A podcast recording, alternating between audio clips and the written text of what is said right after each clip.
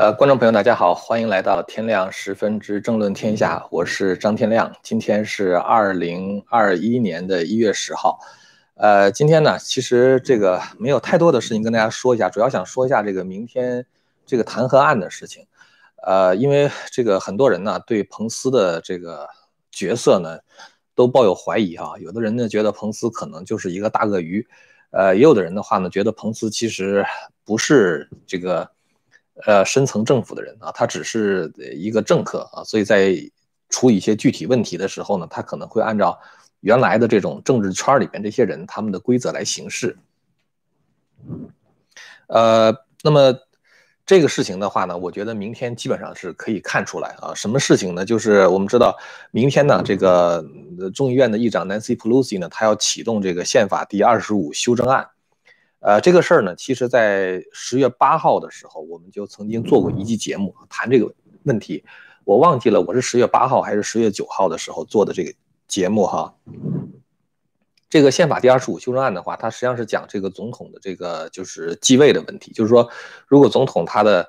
这个身体出现了问题的话呢，就是或者总统死亡，呃，或者总统辞职的话呢，应该是由副总统来接任。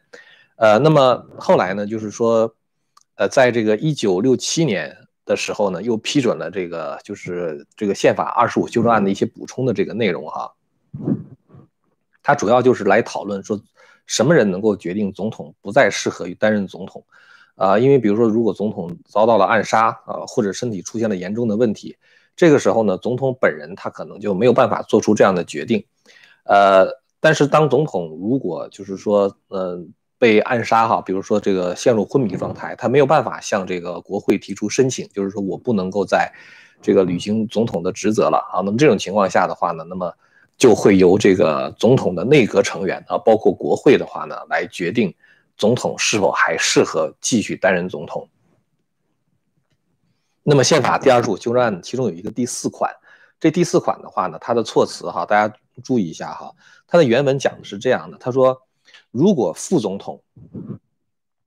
他说他说 whenever the vice president 啊副总统，and a majority of either the principal officers of the executive departments，指的是什么呢？就是呃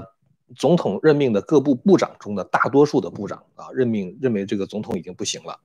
或者是这个国会的大多数认为总统不行了。但他这个措辞的话呢，实际上说的是副总统本人，还有的话呢是另外两个中选一个啊，一个呢是他的这个部长的大多数，还有一个呢就是这个国会中的大多数。那么如果他们向这个国会和参议院的临时议长啊提出这个书面的申请啊，说总统已经不行了，这个时候的话就可以把总统从他的这个职位上抹掉啊，然后呢由副总统来接任总统。那么现在的情况是这样哈，就是说，呃，启动宪法第二十五修正案呢，把这个川普从他的办公室赶出去，这个对于民主党来说的话，是一个成本最低的做法，呃，因为民主党的话呢，现在掌控了国会啊，他只要国会投票啊，说大多数人认为川普已经这个精神失常了，这就是这个佩洛西讲的啊，说川普已经精神失常了啊，所以说他不可能再担任总统的职务了，所以国会这边的话呢，拿到一个大多数是没有问题的，但是问题是。如果真的是启动这个修正案的话，同时必须有副总统的同意，也就是说，光国会投票是不够的，还必须得到彭斯的同意。所以在一月七号的时候呢，佩洛西就给这个彭斯打电话，彭斯当时挺忙嘛，所以说这个佩洛西呢就等了在电话上，他拿着电话等了二十五分钟时间啊，要跟这个彭斯讲话。呃，那么这个事情过去以后呢，我觉得这个，呃。如果彭斯要是同意的话，哈，那么明天启动第二十五修正案，就国会拿到大大多数，彭斯一签字，川普的这个总统职位就没有了。但是从我的这个就是对彭斯的观察上来讲呢，我觉得彭斯不会同意，呃，因为我对彭斯的定位呢，如果你认为彭斯是一个深层政府的人的话，他可能就同意了，是吧？他同意完了之后的话，他还能做十天总统。但是我觉得彭斯不会同意呢，是因为，呃。我对彭斯的定位的话，我觉得他就是一个政客啊。这个政客的话，他是按照这个规矩行事的。彭斯是没有勇气去设定这样的一个先例的，因为之前呢，虽然第二十五修正案曾经被启动过，但是呢，基本上都是在总统辞职啊，或者是总统病重不能失事，比如说里根被暗杀，那么这个时候的话，只能是由副总统来代行总统的职务，是吧？当时里根生命垂危嘛，要进那个医院嘛，是吧？他从来没有在总统本人清醒而且可以做出决定的时候，说把这个总统就给他从办公室赶出去，这种事情是从来都没有出现过的。所以我觉得彭斯一定不会开这个先例。他一月六号当时在这个决定到底是拿哪个选举人团票的时候，很多人说说彭斯他可以决定到底拿哪哪就是争议州的选举人票拿哪拿哪一组嘛，或者把两组统统打回去是吧？呃，我就觉得他不大可能啊。就从他当时那个决定来说的话，他做事情他一定是按照一定的规矩来行事啊，就是呃看起来很 nice 啊，是一个非常好的人啊，非常守规矩的人。啊，温文尔雅啊，然后的话呢，就是说这个不当头啊，这个不开先例，所以他一月六号的话没有开这个先例，我相信在宪法第二十五修正案修正案的这个问题上的话，他也不会开这个先例。也就是说呢，呃，如果彭斯是深层政府的人，他可能就同意了一下把川普给呃免职了，因为我觉得就是说现在民主党之所以这么急于把川普免职哈，不完全是出于一种他们对川普的仇恨。他们非常担心川普可能会采取某一种行动啊，我现在还不知道这种行动是什么，呃，一会儿的话我会做一点分析，呃，所以呢，他们想尽快的停止这个川普的这个职务，不因为不知道他在任期最后十天的时候，他会利用总统的行政权力做出什么样的事情来，是吧？所以如果彭斯呢是沼泽地里边的大鳄鱼，那么他就会这个同意这样的做法，呃，但是呢，就我的观察来讲的话呢，我觉得。佩洛西的话，现在不怎么谈第二十五修正案，他主要谈什么呢？他主要谈这个就是 impeachment 啊，就是对川普弹劾的问题。那么这个佩洛西为什么谈这个弹劾问题呢？就是呃，当然我们知道佩洛西对川普是非常仇恨的哈，他曾经讲，他说我恨不得一手抓住川普那金色的头发，然后呢把他拖出这个白宫。这他他就跟着别人就是记者就这么讲，呃，具体为什么这么仇恨，我们还不是很清楚哈。我觉得有一种可能性呢，就是佩洛西他的电脑丢了，呃，这件事儿的话呢，就是这两天一直有人在传哈，这个这个事情现在被他的幕僚给证实了，就是说一月六号当那个就是很多人冲进国会的时候，那么有人冲冲入了这个佩洛西的办公室，就把他的电脑给拿走了，呃，但是呢，他的幕僚就是 downplay 哈，就是说这个没什么了不起啊，他说他那个电脑呢只是做 presentation 用的，就是他比如说到外边去给人做一个 PPT 的展示，就是干这个用的。从这个角度上来讲的话呢，可能没有太多的秘密，是吧？现在的话呢，我们不知道电脑是被谁拿走的，具体被谁拿走。第二就是说，这个电脑到上面到底有什么，我们不知道。呃，他们放出的消息的话，听起来是镇定自若啊，就是没什么事儿。但是呢，有 never know，是吧？说不定有什么大的把柄，就是在那个笔记本电脑里边。这样的话呢，佩洛西弹劾川普的话，一个很重要的原因就是担心川普把他的电脑内容解密啊，这样的话，他里边的罪证的话就可能曝光于天下了。呃，佩洛西呢弹劾川普的话，我估计可能周二的时候在这个众议院就会通过，通过之后的话，接下来就会移交到参议院。麦康奈尔呢说，参议院在十九日的时候会复会啊，就是在十九号之前的话不会讨论这个弹劾案。但是我的感觉，总的感觉是来不及这个辩论和表决，因为川普第一任期呢，在这个二十号中午十二点的时候就结束了。那么如果川普就是到时候已经不是总统了，就变成一个平民，那么你弹劾一个平民的话是没有意义的，是吧？其实呢，在这个美国的宪法里边哈，弹劾这个总统是一个非常大的事儿。为什么呢？因为总统是民选的，你想把一个民选官员，这个就是给他推出去，就是说不让他做这个总统的话，你等于是违背了当年投票给川普的六千三百万美国人的民意，是吧？所以这是一个非常严肃的事情。这就是为什么在美国宪法中对弹劾总统的门槛设置的非常高。他一般来讲的话，弹劾总统就是两两种原因，第一种原因的话是叛国。就是你已经就是不再是这个维护美国宪法，你已经这个背叛了美国，这是一种；还有一种的话，就是他说的很模糊啊，就是其他类似的罪行或者是行为不当。那么到底其他什么罪行可以弹劾，是吧？咱们假如说川普随地吐痰，那你可不可以弹劾他，是吧？那就是那那也算行为不当了，对吧？但是你真正的宪法专专家在解读宪法的时候，他是根据上下文来解读的。也就是说，其他别的行为不当的话，应该是跟前面那个叛国是类似的。而川普的话是，他是 America First 的，是吧？他是热爱美国的，他一直是在说他的这个支持川普的人都是 Patriots，都是都是都是这个热爱美国的人。川普本人的话就是热爱美国，是吧？所以你要说川普叛国的话，根本就不合适。再一个的话，他们现在说川普煽动暴力啊，说这个一月六号国会山这个事儿跟川普的煽动是有关系的。川普从来都没有煽动暴力，是吧？一月六号演讲的时候，川普都在讲说我们是和平的，虽然是在国会要表达我们的心声，但是是和平的。而且当这个事情发生以后啊，就是这个冲击国会这个事情发生之后，是川普亲自下令啊，让这个就是 National Guards 啊，就是这个国民警卫队来维持这个现场的秩序。所以整个这个从川普的行为来看的话，他一直是在反对暴力啊，而不是真的去煽动暴力。其实恰恰相反呢，这个民主党在很多时候的话，他们是在煽动暴力的。呃，我今天就是看到一个消息哈，就是在一九八三年的时候，有一个人，一个是个女的哈，叫做 Susan Susan Rosenberg。这个女的呢，她这个一九五五年的时候出生。她参加了一个共产党组织啊，共产党组织的话，她就主张暴力革命啊。这个组织的话叫做五月十九日共产党组织啊。为什么叫五月十九日呢？因为这一天是胡志明的生日，就是越共中央总书记胡志明的生日。这个组织的话就公开主张通过暴力的方式来推翻美国政府。他们不仅仅是在说，而且他们做，他们这个制造了很多暴力事件呢，包括在一九八三年的时候，他们爆炸在这个。美国的参议院搞了一次爆炸案啊，那是特别大的一件事啊，搞了一个爆炸案，然后的话，当时是想去暗杀这个美国民选出来的参议员，后来呢，这个爆炸案发生之后呢，这个 Susan Rosenberg 呢就藏起来了啊，大概躲了两年的时间，后来还是被美国政府给逮捕了，在一九八四年的时候被逮捕，然后被起诉，呃，当时就是说说他在他的这个就是拥有。超量的那种武器啊，firearms，我不知道他拥有什么样的武器哈，就是你到那个维基百科上可以找到，就他拥有巨大量的武器，就感觉是叛乱用的。然后后来的话呢，就是起诉他的案子也是跟那个，就是说他参与了这个，呃，就是一九八三年在参议员在在那个参议院的那个那个爆炸案，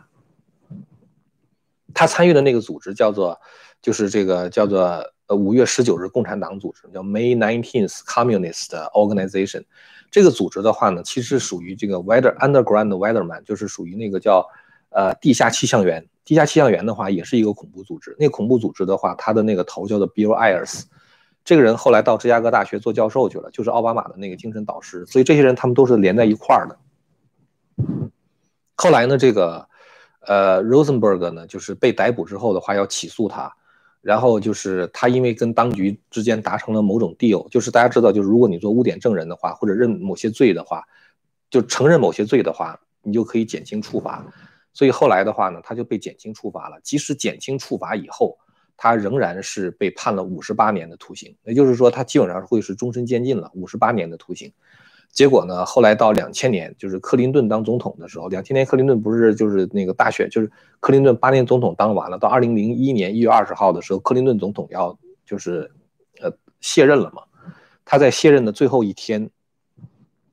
这个在呃国会众议员，这个人叫做 Jerry Nadler，这个人大家现在他这个人现在还在那个众议院呢，就是 Jerry Nadler，他长得特他特别矮。然后他那那个脸就是挺胖的，有点像那个大头娃娃的那种那那那种脸型，啊，就是这个人，他呢就给这个克林顿施加压力，然后的话要求克林顿呢赦免这个 Susan Rosenberg，所以克林顿在卸任的前一天，把这个 Susan Rosenberg 就给赦免了，所以 Susan Rosenberg 就是一个在参议院真的搞了爆炸活动的人，一个被判了五十八年的这个罪犯，一个共产党组织的这个主要的负责人，专门搞恐怖活动的。被这个比尔·克林顿给赦免了。赦免之后的话，这个苏珊·罗森伯格去哪儿了呢？大家可能想不到，他现在是那个黑命贵 （Black Lives Matter） 这个组织的这个行政方面的负责人，他就负责叫做 administrative work 啊，就负责这个黑命贵这个整个组织的行政工作。所以你会看到，就是说这样的一个搞恐怖组织的、呃搞搞这个恐怖活动的人，他就是民主党就假装没看见啊，而且不但没看见，还赦免他，是吧？呃，但是的话呢，就是。呃，川普呢，就是他只是要求和平的这种表达民意啊，现在的话被呃说成是在煽动暴力，而且就是说要要弹劾他，呃，这个真的是，我觉得即使到参议院的话，也不会通过的啊，因为你需要有三分之二人通过，即使表决的话，也不会通过。呃，但是呢，昨天我们讲了啊，就是他们可能是希望通过这种弹劾的方式免除川普的总统职务呢，就可以免除川川普的特勤保护。那么，在这个很多国际上的恐怖分子啊，包括被川普干掉的那个伊斯兰国，呃，包括这个就是这个川就是呃川普干掉了那个伊朗革命卫队的那个那个那个恐怖分子，是吧？那么那些人的话，包括塔利班的人，他们就可能进行报复啊，来过来刺杀川普。所以没有特勤保护的川普会是非常的危险啊，这就是他们可能弹劾的一个一一个原因吧。那么当然就是说，他们说川普在这个煽动暴力，所以他们在推特上就封禁了这个川普的账号，然后呢，在这个谷歌和苹果上下架了那个 Parler 的那个那个 app，这个咱们说过啊，就是。川普那个推特不让他说话了嘛？他在那个 Parler 上有账号，所以很多人就蜂拥到 Parler 上去跟这个川普去 follow 川普啊，想要知道他到底在说什么。结果呢，谷歌和这个苹果就把这个 Parler 的 app 从它的应用商店给拿下去了。呃，昨天晚上更非常离谱，就是昨天我刚刚做完那期节目之后，呃，他们这个这个就我就看到一个新闻嘛，就是亚马逊。呃，说在今天晚上十二点，大概两个小时以后，他们就会停止对这个 Parler 提供云服务。所以呢，这个就是给 Parler 造成就是几乎就是嗯，它的整个 service 就 shut down 了，就它就提供不了服务了。然后就是他说我们需要建自己的服务器。呃，现在没有什么呃组织敢就是就是提供云服务的哈，敢给他们提供这样的云，因为那谷谷歌的云肯定不会给他是吧？那个亚马逊的云不会给他，你像那个大陆什么阿里巴巴那个阿里云肯定不会给他，百度云肯定不会给他，所以就是说没有任何一个服务提供商愿意把云服务提供给 Parler，这样的话 Parler 就只能建自己的服务器，呃，这个这个工程是非常浩大，所以他们说他们大概需要一周的时间啊把这个服务器建起来。呃，其实这个事儿呢让我想起来，就是美国的国父们哈，他们他们在当时在建立这个国家的时候呢，非常担心一点。就是这个不受制约的权利啊，就如果这个政府的公权力不受制约的话，他们就一定会不断的扩张，然后的话会侵犯到这个私人权利。但是国父们不会想到的是，在两百多年以后，真正不受制约的权利变成了媒体，就是那些左派的那些媒体，无论他们怎么去是发出什么疯狂或者是荒谬的言论的话，他们都没有任何的后果。他们无论有多少 fake news，他们都不会有任何后果。然后呢，这个呃高科技公司的话，他们可以随意的就把你的这个嘴给封上啊，删删帖啊，封号啊，是吧？可以随意封你的嘴。实际上的话，他们已经变成了不受控制的权利啊，就是是侵犯侵犯了我们作为用户的这个就是言论自由，在这个宪法第一修正案里面所保护的这种言论自由，呃。其实呢，我觉得国父们，呃，知道这个人的这种就是，如果你的权利不受制约的话，就会扩张哈。其实是来源于人的贪欲啊。其实我也觉得说，真正的这种不受制约的这种东西是人的自己的贪欲啊，就是，呃，人心不足蛇吞象啊，就是呃贪贪权呐，贪钱呐，这个想要左右世界啊。你像 Nancy Pelosi 都一个八十岁的人，我要是他的话，我早就回家，这个这个这个就是享受天伦之乐了，是吧？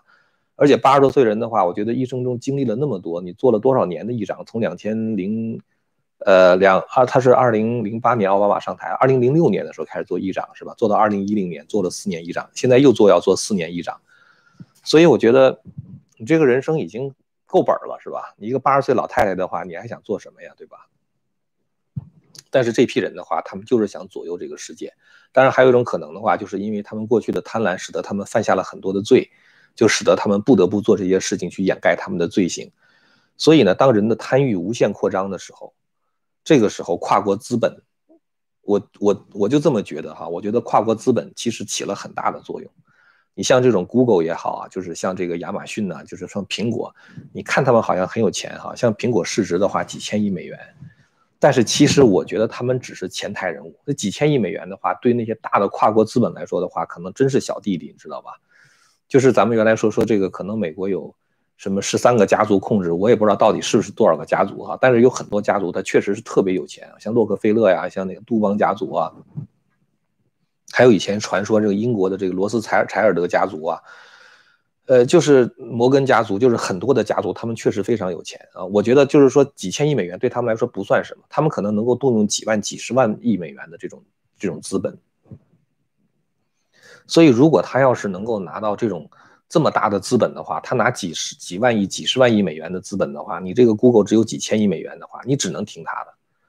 谷歌也好啊，这个苹果也好啊，这个就是很多这些这个大的公司哈。其实 Paler 我不知道他他的背景到底是什么啊？他的这个 CEO 的话，好像是一个年纪也比较年轻的一个男的，是吧？一旦你在华尔街上市。你可能就会被跨国资本控制了，所以我觉得就是说，其实呢，就是人的这种贪欲哈，就是人贪权贪钱，跨国资本就可以控制你啊。你想要钱，我给你钱啊；你想要权的话，我帮你选选举啊，我我我我可以帮助你。所以我觉得就是人心中的贪婪的话，才是真正那种就一切罪恶的根源。呃，过去人家佛教中有种说法嘛，说人有贪嗔痴三毒啊，这个人贪嗔痴啊，就是。这个贪的话是排在第一位的啊，是排在第一位。像这个像这个基督教里边讲的那个七宗罪啊，天主教里边讲的七宗罪，呃，其中贪婪的话也是其中很大的一个罪，是吧？所以我觉得，只有人心中没有贪欲的时候，权和钱才控制不了人啊。但是你要是去掉这种贪欲的话，只有真正对神有信仰的人的话才能做到。所以说实在的，现在美国的败坏，你可以说是各种各样的原因造成的。但是我觉得人心变坏是一个最重要的原因。昨天我做那个节目的时候，我觉得我说我们下一就是下一步会做什么啊？其中我觉得有一个非常重要的步骤，就是需要重建人的信仰和道德。如果你不能重建的话，你想什么样人世间的这个招数的话，可能都解决不了问题的。这个刚才说到这个 Parler，就是现在被这个干涉呀，然后就是他可能就这个这个被退出服务啊，就是我们言论自由受限制。其实美国人过去是有几个地方是很骄傲的啊，一个是我们的这种民主啊，我们可以通过选票来决定谁当我们的总统啊，谁当我们的民意代表。一个的话呢，可能就是这个言论自由啊，在美国的话，言论自由是被好像是谁也不能挑战的啊，我想说什么我就说什么。但是现在我们看到选举也好，或者是这种投票权也好啊，或者是这种言论自由权也好，现在是受到了极为严重的威胁。美国最后可能美国人可能最后就剩下一招了啊，就是宪法第二修正案，就是他有枪。但是呢，你我的感觉就是说，左派马上就会奔着这枪来了啊，就想办法去禁枪啊。当然他不可能完全禁止，但他可以想办法让你的枪没法用啊。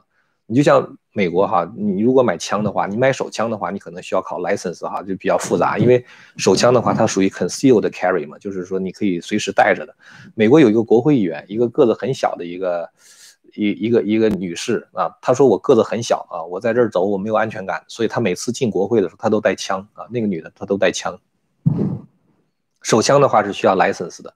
但是呢步枪是不需要 license 的，你只要是不是没有犯过罪啊，就是背景。调查一切都很正常，你就可以去买步枪啊！你可以买那种，就是这个这个这个手动的步枪，你也可以买那种就是半自动的步枪，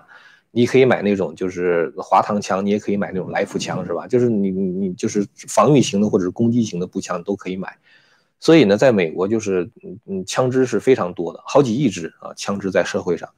所以他们就觉得说，只要我手里边有枪的话，我就可以去维护我的权利啊。至少是有了这个枪的话，就拥有了反抗暴政的这个武器，是吧？呃，但是拜登呢，昨天还是今天嘛，发了一个推文啊，他就说，呃，我上台以后的话，我要 defeat NRA。NRA 的话就是美国的那个国家步枪协会啊，National Rifle Association，就就是国家步枪协会。这个步枪协会大概有五百万会员，就是。保护这个拥枪权的，然后拜登说我要打败这个美国的步枪协会，所以我觉得他他们上台之后的话，除了媒体上可能会受限以外的话，很快就会想各种各样的办法啊，就是限制你拥有枪。你像那个枪支的这种管制哈，在纽约州，因为它是一个民主党州嘛，它比很多其他别的州要严格的多。比如说你在宾州哈，你买一个这个半自动的步枪。你呢？这个可以买那个三十五发子弹的弹夹，就是那个弹夹很长啊，你可以三十五发子弹。你放进之后的话，你你可以打三十五发子弹。纽约的话，它的法律限制是你只能打十发，就是它那个弹夹的话，只能买十发的弹夹，这是它法律规定。反正的话，它就尽量减少你对这个这个枪支的这种就是这个这个就是使用枪支的这种力量吧。呃，所以呢，我感觉就是拜登上台之后啊，你不知道什么时候美国就会发生严重的枪击案啊。我觉得可能真的有可能，你都不知道那个枪案的主体真的是一些人想报复社会呢，还是这就是一个制造出来的这么这么一个东西。然后的话，就会用用这样的东西作为借口来限制美国人对枪支的这种呃，就是就是购买和拥有。呃，所以我觉得这个可能就是很可能就是未来要发生的事情。当然，我这只是从从这个就是逻辑上来进行一些推演啊，实际发生什么我们也不知道。呃，但是